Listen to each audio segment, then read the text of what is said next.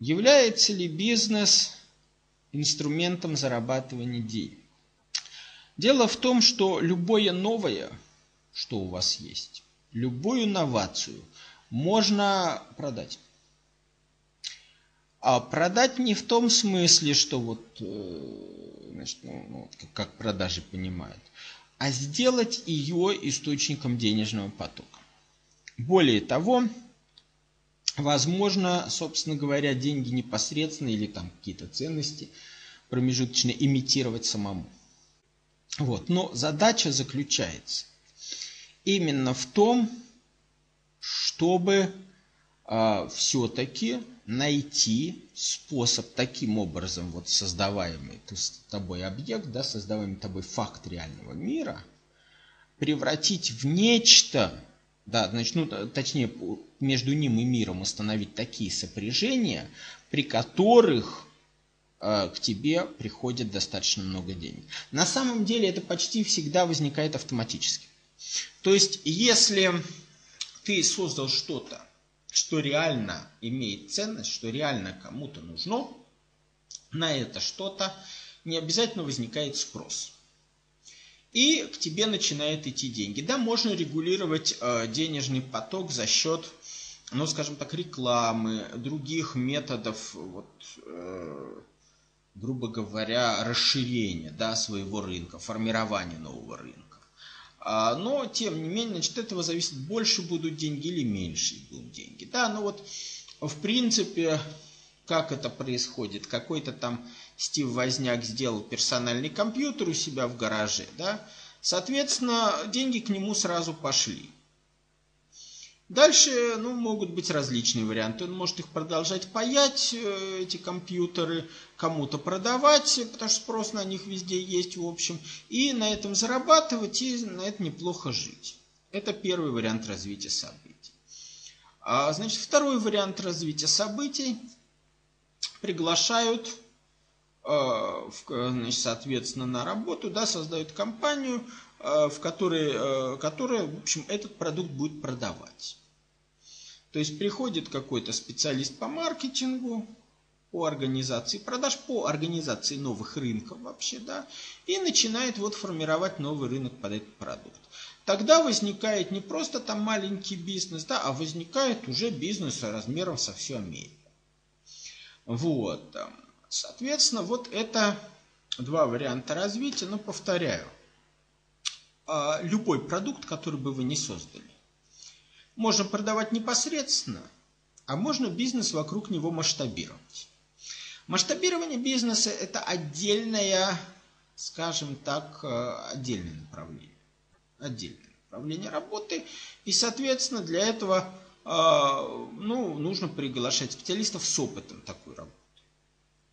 Или же самому становиться таким специалистом, ну тогда у тебя будет вопрос какой? как найти э, продукт, который продавать. Вот. Э, собственно говоря, если говорить о крупном бизнесе, то вот он делается так. То есть находится некий продукт или формируется некий продукт, который является новым для рынка, и под него формируется новый рынок.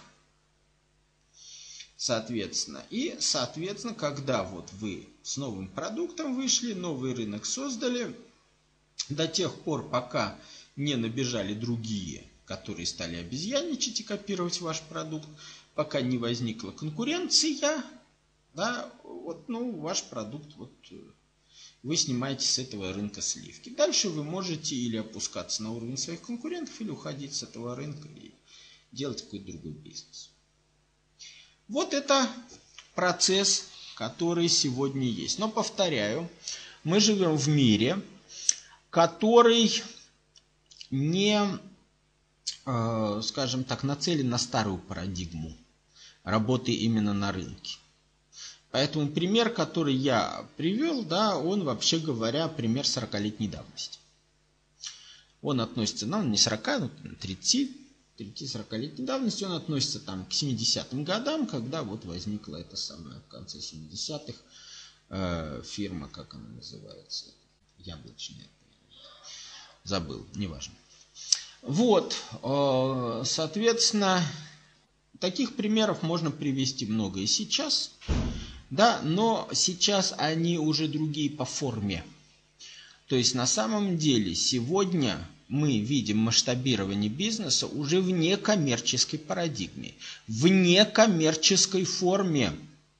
Мы видим, как создается продукт, который по большей части является или же э, некоммер... ну, скажем так, нельзя сказать, что некоммерческий там или коммерческий по своему факту. Да, значит, тот же самый продукт, он может быть материальным или дигитальным, или каким угодно, но он может быть по определению, которое ему навязано, да, по форме его продажи, коммерческим или некоммерческим.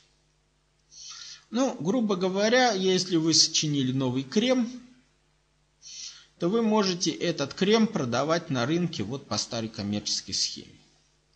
Но вы можете также начать гнать шизу на тему, что вот только, е, ну, скажем так, э, у всех кожа плохая, а вот хорошая кожа э, может быть только при правильном отношении к жизни, при вере в кожного бога, значит, который был внуком Будды, значит, соответственно, у него кожа хорошая до сих пор, жи жи жи жи жи Значит, и уже в рамках этой секты, соответственно, вы можете распространять этот крем, разумеется, бесплатно, но только, естественно, для членов этой секты, соответственно, ну а члены этой секты совершенно другим способом снабжают ваш проект ресурсами. Вот, то есть вот это процесс перераспределения, он вот, который уже более современный, есть еще более современный, да, мы будем эти механизмы изучать еще. Вот, э, значит, который, э, ну, значит, более современный механизм организации рынка.